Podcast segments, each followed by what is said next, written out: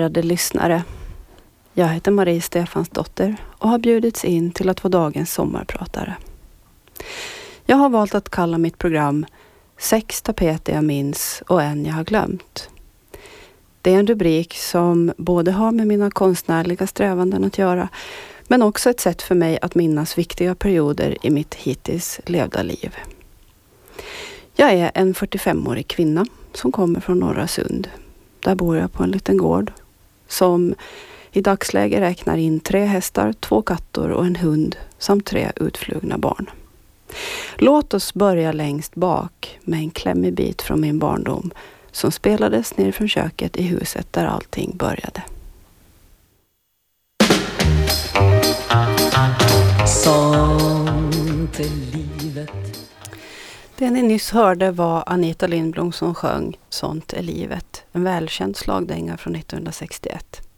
Den här biten spelade min farfar in, alltså bandade från radion till sin kassettbandspelare så att själva kassetten gick varm emellanåt.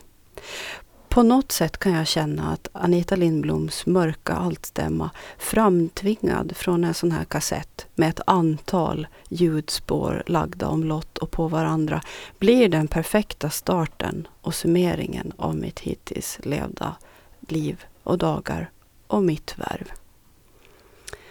Jag tänkte berätta lite om vilka vägar och omvägar ett liv som en konstnär kan få ta. Mina utbildningar och mitt yrkesliv, där jag startade som bildkonstnär, konstgrafiker, det vill säga tryckare, fortsatte som konstpedagog, det vill säga bildlärare eller tecknelärare och slutade som tapetserare och målare, hantverkare inom kulturarv Jo, då får man konstatera att sånt är livet. Dagens programrubrik Sex tapeter jag minns och en jag glömt har uppstått ur två tankar. Den första och enklaste idén handlar om tanken på att försöka beskriva upplevelsen av tapeter från olika rum på platser där jag har bott eller arbetat på. Och där jag i någon mån även upplevt en personlig konstnärlig utveckling. Jag vill försöka för er beskriva såväl den känslomässiga som den estetiska upplevelsen. För har inte ni, precis som jag, legat med blicken vänd mot en sovrumsvägg och fantiserat kring de monster och fantasiljud som växte fram i rummets dunkel? eller roat följt blad och slingor i en medaljongtapet. Eller försiktigt låtit fingret följa en oklar väg ut ur en tryckt labyrint. Vad mer än en tapet, förutom möjligen doften i ett rum, kan med en sån omedelbar verkan skjutsa dig tillbaka i tid och rum. Den andra tanken med tapeten som metafor är tapeten som föremål hur den binder samman mina tre olika professioner. Vid tapetens tillblivelse behöver man en konstnär eller en designer som utformar mönstret. I följande skede inträffar det som senare blir en bildpedagogisk och ibland helt omedveten aspekt. Tapetmönstret föreställer någonting man vill efterlikna. Ett material, en stil, en känsla, en samhällsposition. Det kan vara en tegelvägg. Det kan vara dyrbara medaljonger.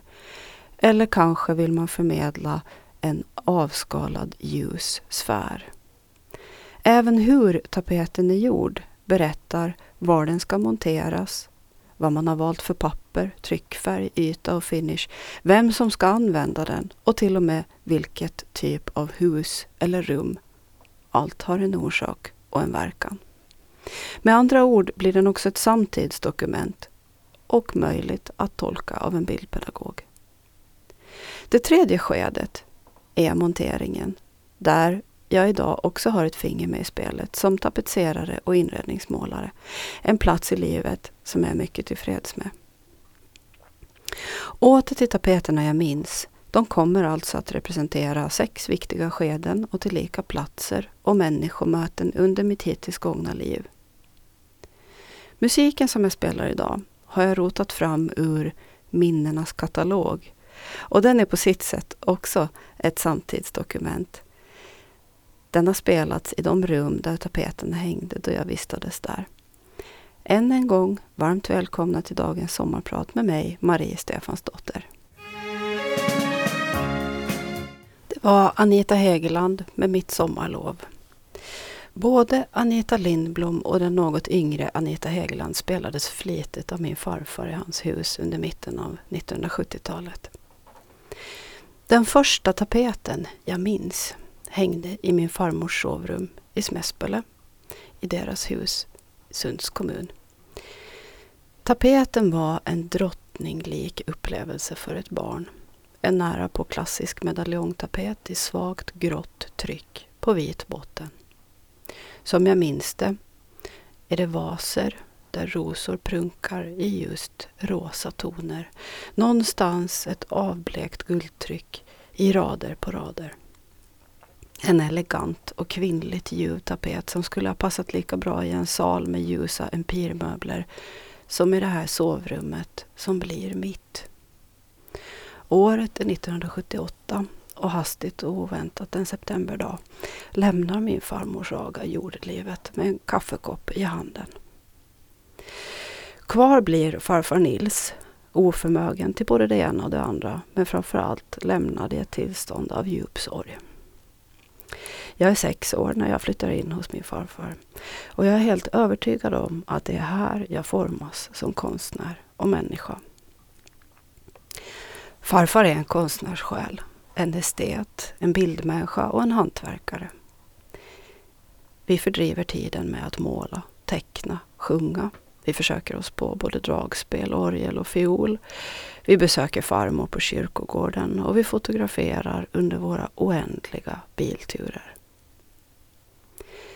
Farfar är den första mansperson som jag lär känna på landsbygden vid en tid då allt karfolk arbetar hårt under långa dagar, som har tid. Obegränsat. Han låter mig måla, teckna, snickra och det lustiga är att det verkar roa honom lika mycket som det roar mig. Vi läser dikter, vi lyssnar på musik, vi tittar på bilder och vi funderar över livet. Farfar hade också ett förflutet som hantverkare och hade tillsammans med en kollega utfört olika typer av renoveringsarbeten, bland annat i Sunds kyrka. Tanken är svindlande att våra stigar i någon mån ska komma att löpa parallellt med varandra 40 år senare. Bred dina vida vingar, psalm 524 var min farfars favoritsalm och den spelades även på hans begravning 20 år senare. Då hade mycket tid hunnit rinna eh, mycket vatten hade hunnit rinna under broarna och jag själv hade en dotter som han faktiskt hann träffa. Vi lyssnar på den.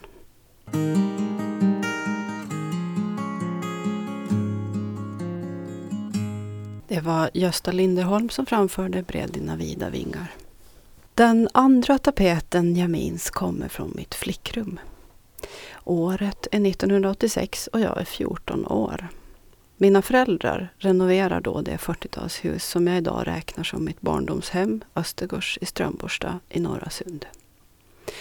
Tapeten fick jag vara med och välja själv. Den är på vit botten med ett svagt graffitiduschande i grått och aprikosrosa.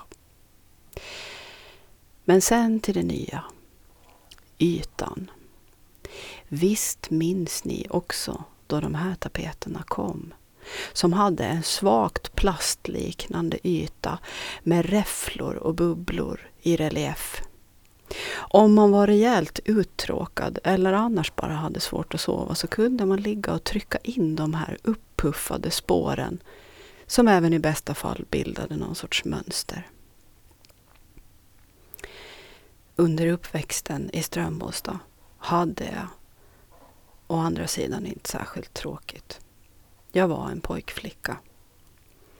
Jag älskade min häst och jag trodde att jag var en indian eller en cowboy eller en forman eller en travkusk i nämnd ordning. Jag fiskade, gillrade fällor i skogen, jagade råttor på soptippen, körde moped och jobbade på skeppsen, i nämnd ordning. Kanske inte alls så olik andra flickor i min ålder från trakten under den här tiden, från mitten av 80-talet och framåt. Men visst, nu när jag tittar tillbaks på det så undrar jag om det inte ändå befästes en form av kreativitet som aldrig försvann. För att vara försiktig med den nya tapeten ombads jag att tejpa mina idolaffischer på garderobsdörrarna. Jag tror att de hänger där än. En av dem var på den här kaxigaste av dem alla.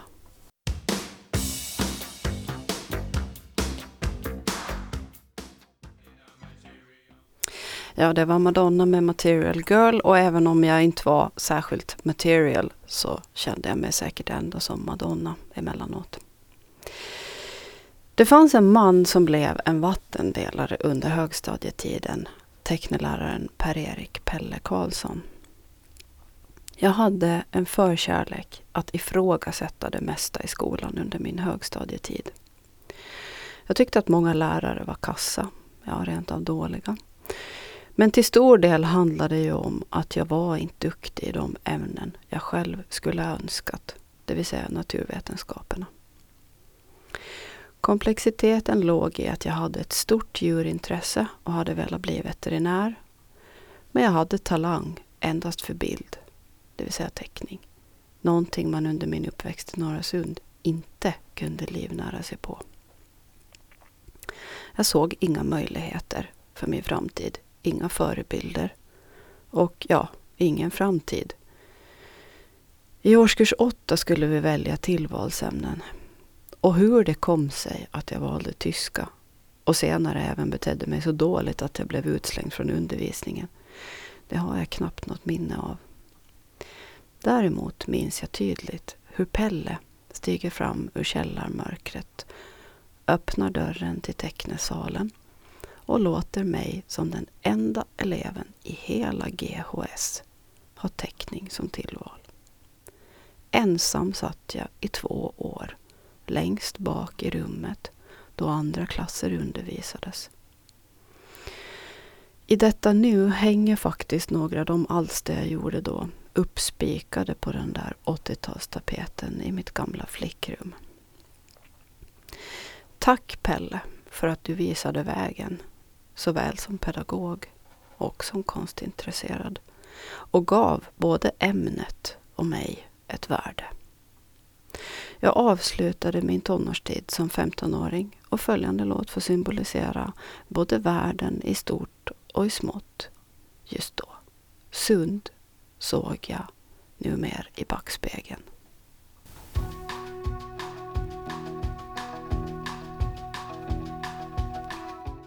Det var Bruce Springsteen med I'm on fire. Året är nu 1990. Två viktiga händelser eh, har, har de, de två tidigare åren format fortsättningen på mitt liv som konstnär. Ett år på Ålands folkhögskola och snött ett år vid G-foto i Mariehamn. På Ålands folkhögskola mötte jag fantastiska konstnärssjälar såsom grafikern Bror Erik Didde Elfsberg och keramikern Peter Winqvist samt Peppe Rosvik, idag performanceartist, som blev mannen i mitt första längre förhållande.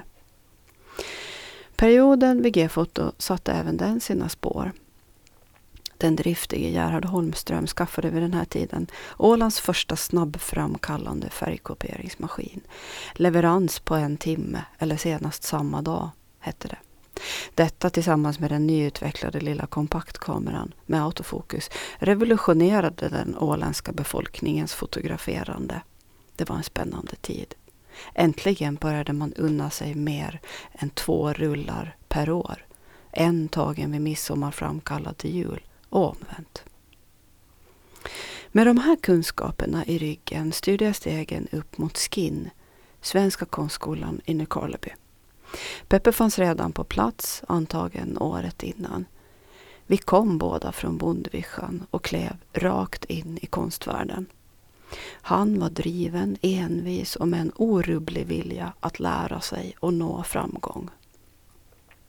Jag var lite mer snubblande, diffus, kalvliknande, såväl på insidan som på utsidan. Bärandes på endast en naturbegåvning i teckning och ett åländskt självförtroende. Konstnärslivet rockade och i ärlighetens namn en hel del annat också. Det var ur hand i mun och även då jag förnekade att jag åt annat än makaroner när jag ringde hem till min mamma från myntautomaten vid torget i Nykabi så var de kartonger som hon sände mig med förnödenheter som att öppna det största paketet på julafton. Sommaren 1990 reste Peppe och jag till Roskildefestivalen och där upplevde vi det här bandet live.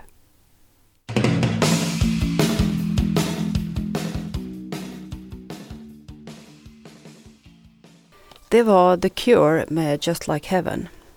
Ärade lyssnare, jag som talar heter Marie Stefansdotter och är dagens sommarpratare.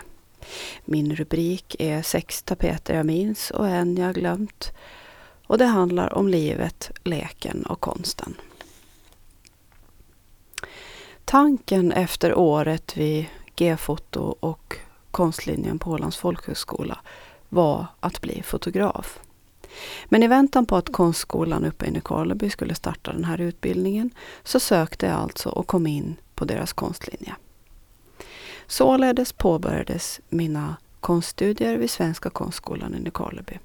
En fyraårig yrkesutbildning, artenom, för konstgrenarna grafik, måleri och skulptur. Grafiken blev mitt linjeval. Fotografyrket hägrade allt mindre och så som livet tar sina egna oförutsägbara vägar emellanåt stod jag plötsligt en dag på trappen till bordellen. Dit flyttade jag nu som nybakad singel tillsammans med tre andra konstnärskvinnor. Här mötte jag den tredje tapeten jag minns och Hanna Kajovirta som blev en vän för livet. Men först bordellen. Öknamnet som jag tror att det här huset fick först efter att vi hade flyttat in. Staden Nykarleby skärs av en älv som i sin tur har stoppats upp av ett kraftverk.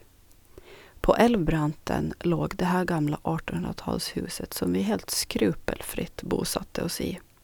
Någon gång i en annan tid hade huset varit av betydelse. Sekelskiftesromantik blandat med bondstuga. Hajpat med tvenne empirståtande farstukvistar. Snett, vint, dragigt, tillbyggt i etapper på längden och höjden. Synbarligen även på väg att halka ner i älven. Uj, vad vi levde rövare. Utom i ett rum, salen. Eller hade det varit ett bibliotek? Här finns den tredje tapeten jag minns och alltid kommer att minnas som lantordsflickans första möte med en svunnen överklass. Präglad kalvskinsimitation. Det är grejer det. I det avlånga rummet med fönster mot älven fanns först en bröstpanel som var mörk och nådde en till höften ett lågt mörkbetsat tak och mörkgröna och vinröda snickerier. Nämnda tapet, uppspänd mellan bröstpanel och tak, om det nu var en tapet det var, kändes som kartong. Strukturen var tydlig. Ett mörkt, dovt ornerande mönster och en glansig yta som åldrad av tid tobak och tvätt. Det hela andades pengar, makt och som sagt någon sorts överklass. Kanske även smak för hundra år sedan. Tiden gick. Många av oss skildes åt för att aldrig mer ses. Men inte Hanna och jag. Målmedvetet har hon trampat upp stigen framför mig och idag har hon doktorerat i bildpedagogik och sitter som nytillträdd utbildare av klasslärare och barnträdgårdslärare vid Helsingfors universitet, Arkada i Helsingfors. Strax efter att vi båda utexaminerats från Skin, hon som skulptör och jag som gra grafiker, blev vi båda, i en ålder av 23, mammor till varsin dotter. Tintin och Timian. Tintin döptes ortodoxt på grund av Hannas karelska anor. Timian döptes i trädgården i Strömbosta till tonerna av den här låten.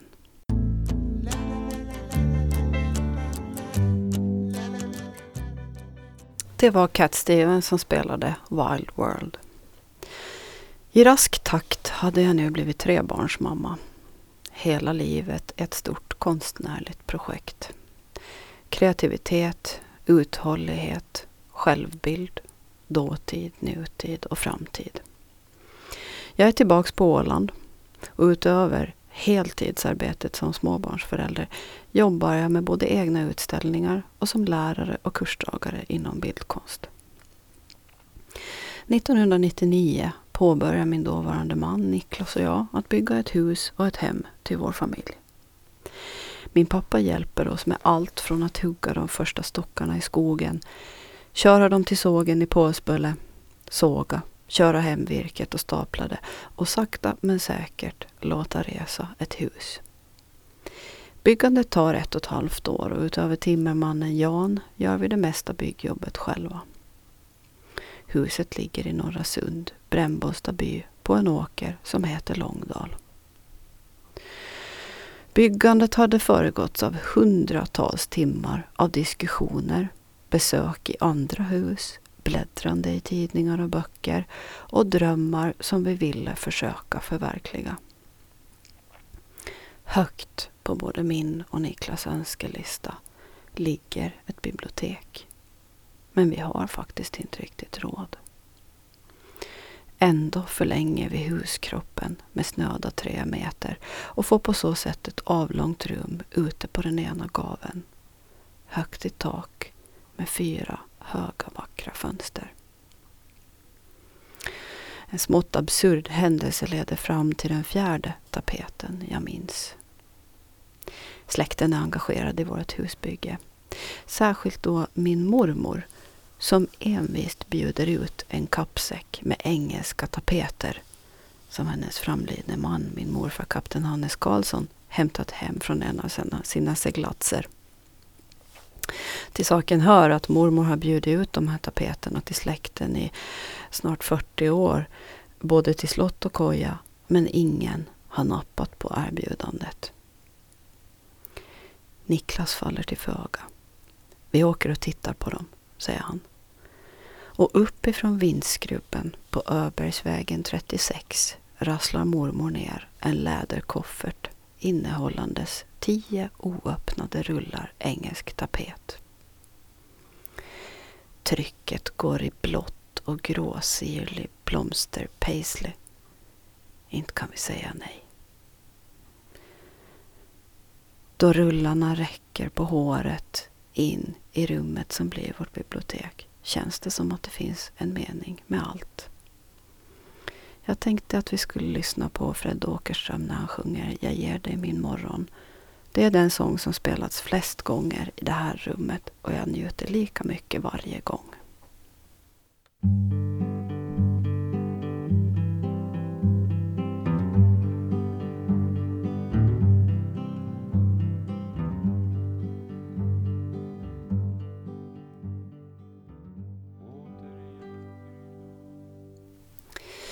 Samma år som vi började bygga huset 1999 började jag också vidareutbilda mig.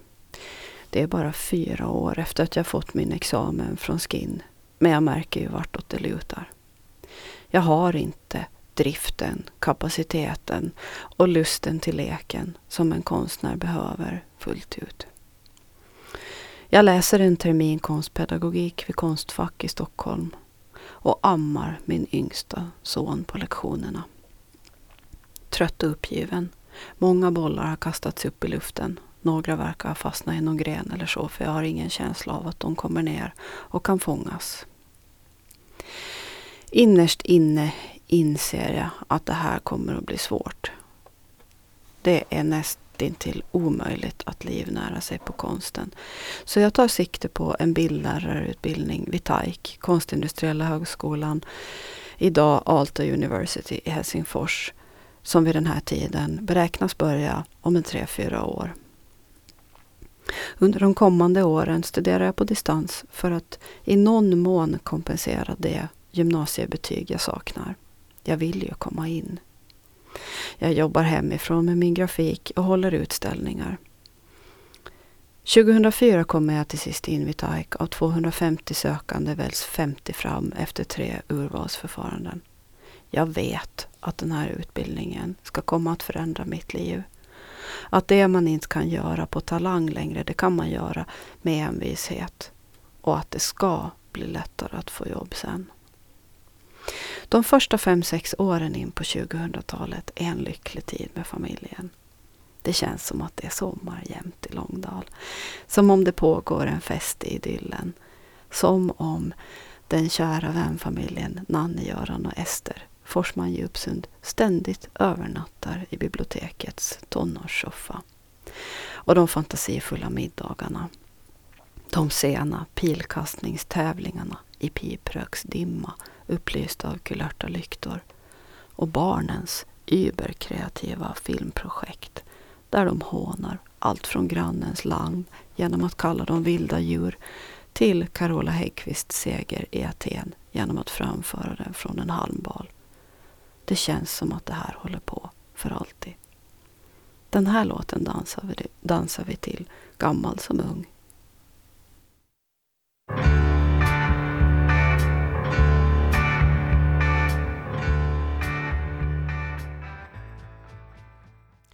Det var Stefan Sundström som framförde Har någon sett Sabina? Och på tal om Sund. I Sund, kommunen där jag bor, finns en prästgård som bär på en hemlighet en sevärd tapet, faktiskt min femte i ordningen. Där hyrde vi arbetsrum ihop, jag, poet och författarvännen Karina Karlsson och min nya granne under den här tiden i Brännbosta, korpoflickan Erika Smeds. Hon kom som ett yrväder en aprilafton med ett Höganäskrus i en svångrem om halsen. Rader ur Hemsöborna av August Strindberg. Men jag märker själv då jag tänker tillbaks på den här tiden i mitt liv att hon är han. Erika hade övertagit sin pappas gedigna uppsättning av verktyg och intresse för trä och metallarbete. I verkligheten höll hon folk söda under operationer men i hennes dröm var hon både snickare och smed. In i prästgårdens finrum yrade vi alla tre och de tapeterna har inte lämnat mig sedan dess. Den stora salen har högt i tak, höga välvda fönster ner mot kyrksundet och så de här är obeskrivliga tapeterna. Stormönstrade, orientaliska, vinröda, oxblod, mystik och passion. Vilket rum! I ett hus som jag hade passerat säkert tusentals gånger i livet helt ovetande om att det ruvade på en sån exotisk hemlighet. Ett blodfyllt, bultande hjärta. Här blev utställningen Sakrum till, en tolkning av kyrkans estetik genom min grafik, Anna Sundbloms skulptur och Tom Klemes ljud. Inte en person som är värd att nämna i sammanhanget är Birgit, min dåvarande svärmor som med ett orubbligt lugn hjälpte mig att trycka, ömsom på papper, ömsom på tyg, särskilt då de fyra meter långa tygstycken som skulle efterlikna medeltida dekor på en kyrkkalkstensvägg. Birgit visade sig vara den perfekta assistenten som med rena och koncentrerade händer och tankar lotsade oss fram i processen. Svärmor är för övrigt en titel likt president som bara skiljs åt av ifall det är en sittande eller en tidigare. Och för mig är Birgit den enda kvinnan jag kallar svärmor. Utställningen öppnade 2006 i Ålands konstmuseum där även Erika medverkade i en performance Naken instängd i en box bestående av en ram som var täckt av strumpbyxnylon förkroppsligade hon människans och kroppens önskan att bryta sig loss och ut ur allt möjligt. Den vidare tolkningen fick betraktaren stå för. Vi lyssnar på My Silver Lining med First Aid Kit.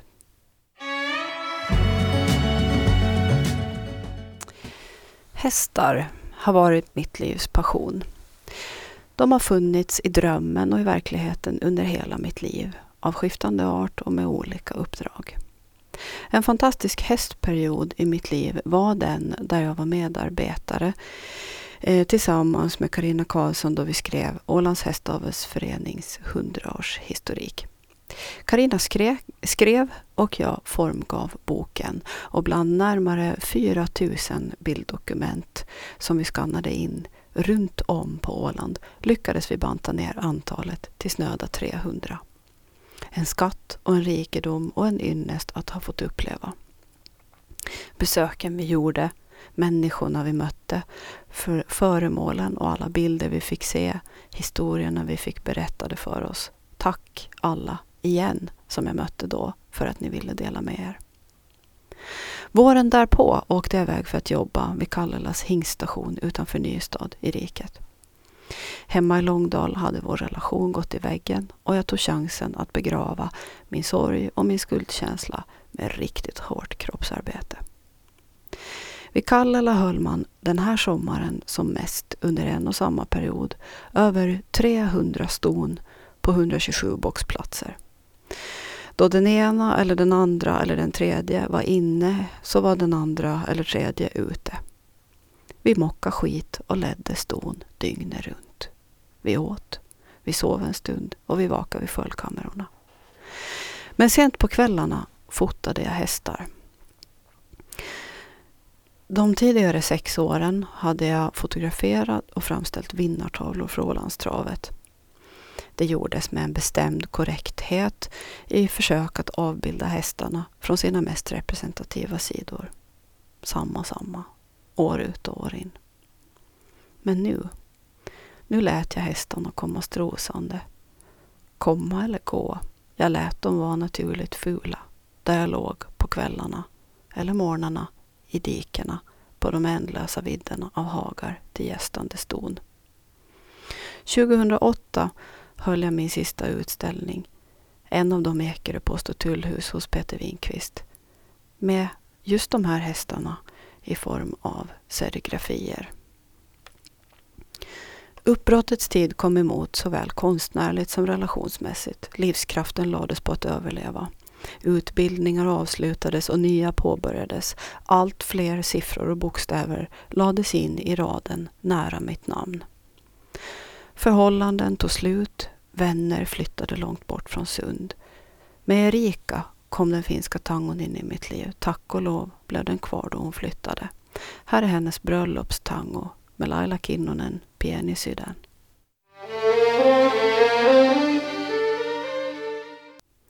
Ärade lyssnare. Jag som talar heter Marie Stefansdotter och är dagens sommarpratare. Efter min konstmagisterexamen från Pike som jag var tvungen att komplettera med en treårig ämneslärarbehörighetsutbildning här på Åland kunde jag äntligen titulera mig ämneslärare i bildkonst. De senare pedagogikstudierna medförde även att jag uppmanades att söka till en forskarutbildning vid Pedagogiska fakulteten Åbo Akademi i Vasa. Jag kom in med en plan som jag senare fick ändra beroende på att min arbetsplats på Ålands museum som museipedagog byttes till ämneslärare i design, designämnen vid Ålands yrkesgymnasium. Bildpedagogik är fortfarande mitt forskningsområde hur som helst och där har jag fram tills idag hunnit avklara två läsår. I verkligheten var det ett hetsigt tillfällighetsjobbande som tog vid. Ena veckan här, andra våren där. Inte blev jag yngre heller. Allt och alla led av det här. Att aldrig veta vad jag gör nästa höst. Jobb kring högtider, helger, barnens lov. Aldrig ha en betald semester. Det värsta av allt var känslan av att känna att det inte ens var jag själv som styrde någonting. 2014 bestämde jag mig för att gå en läroavtalsutbildning till målare och tapetserare med inriktning på gamla tekniker och material. Tanken var att jag skulle öppna, ett eg, öppna eget, eh, en egen verksamhet efter att eh, året var över. Blombergs måleri tog sig an mig och jag blev tilldelad Janke Pitzén eller om det var tvärtom, att det var Janke som blev tilldelad mig. Hur som helst, Janke är en av de mest erfarna, noggranna, metodiska och yrkesetiska målare jag har träffat. Det finns absolut ingenting inom yrket som inte Janke skulle ha sett under sin verksamma period som idag sträcker sig över 20 år. Dessutom blev vi goda vänner och vi har fortsatt att träffas privat. Det är ovanligt och ovanligt roligt att hitta nya goda vänner när man har passerat 40. Idag är vi båda egenföretagare. Stort ansvar, men en enorm frihet. Så ska vi ha det nu. Den här låten, Janke, är till dig.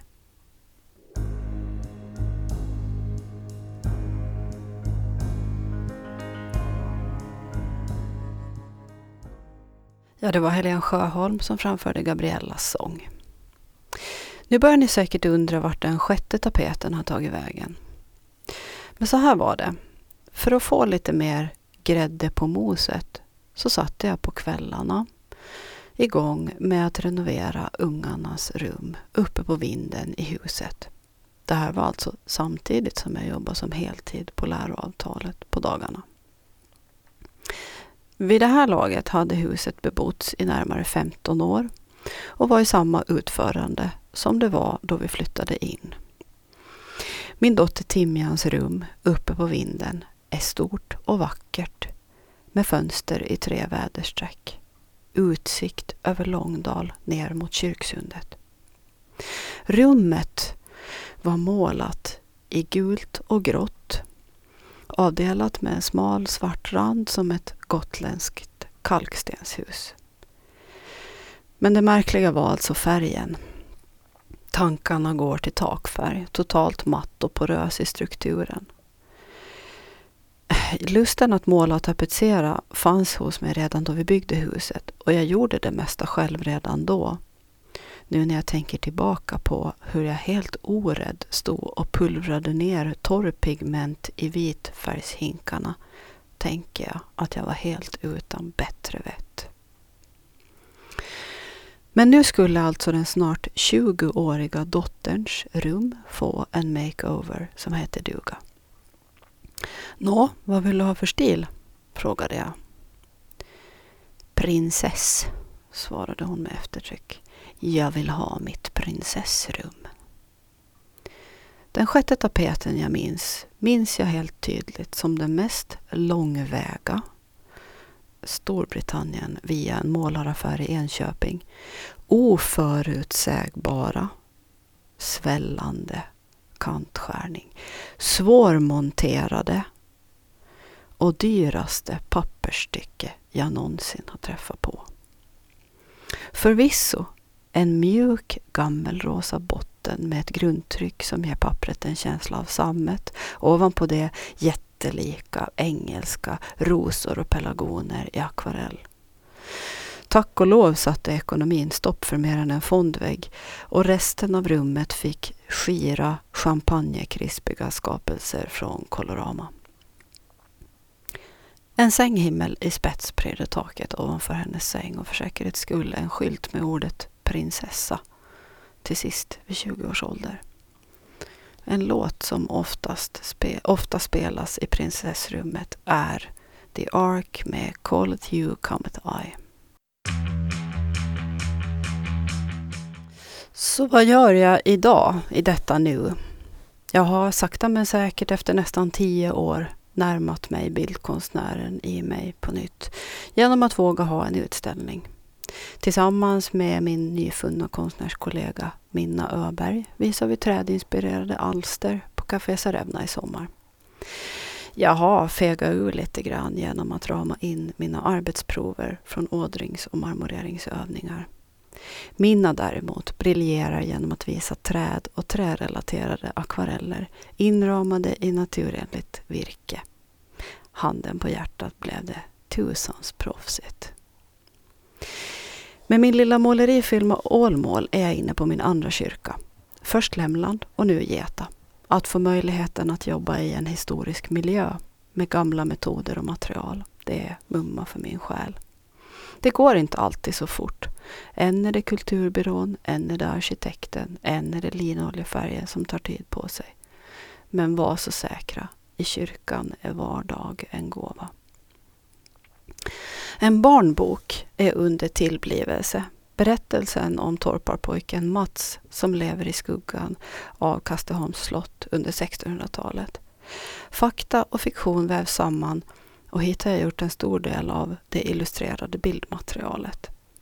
Texten görs av Karina Karlsson, layout av Alma Karlsson och foto av Matilda Saul. Kanske, kanske lyckas vi hävde ur oss under pågående solvarv. Sex tapeter jag minns och en jag glömt. Det börjar bli dags att avrunda dagens sommarprat med en framtidsvision. Då jag kluttar ihop alla mina tapettankar, de minnen av rum och möten med människor, de om konstnären, bildpedagogen och tapetseraren och tankar om nyande, nya kommande tider tänkte jag twista lite med den inledande rubriken på mitt sommarprat. Sex tapeter jag minns och en som inte ännu finns är en rimligare variant av rubriken.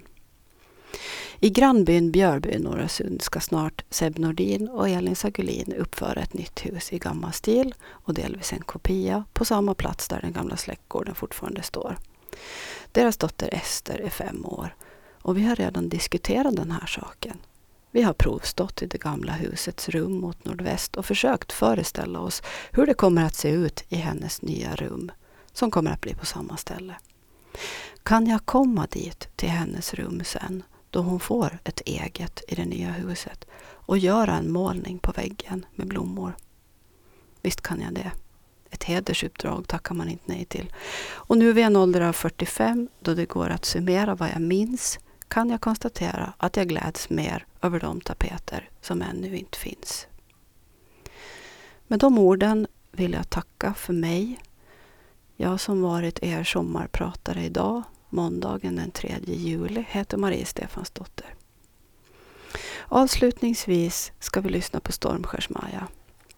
Även hon en gång en ung kvinna som klarade sig långt på sin naturbegåvning och en rejäl dos åländskt självförtroende.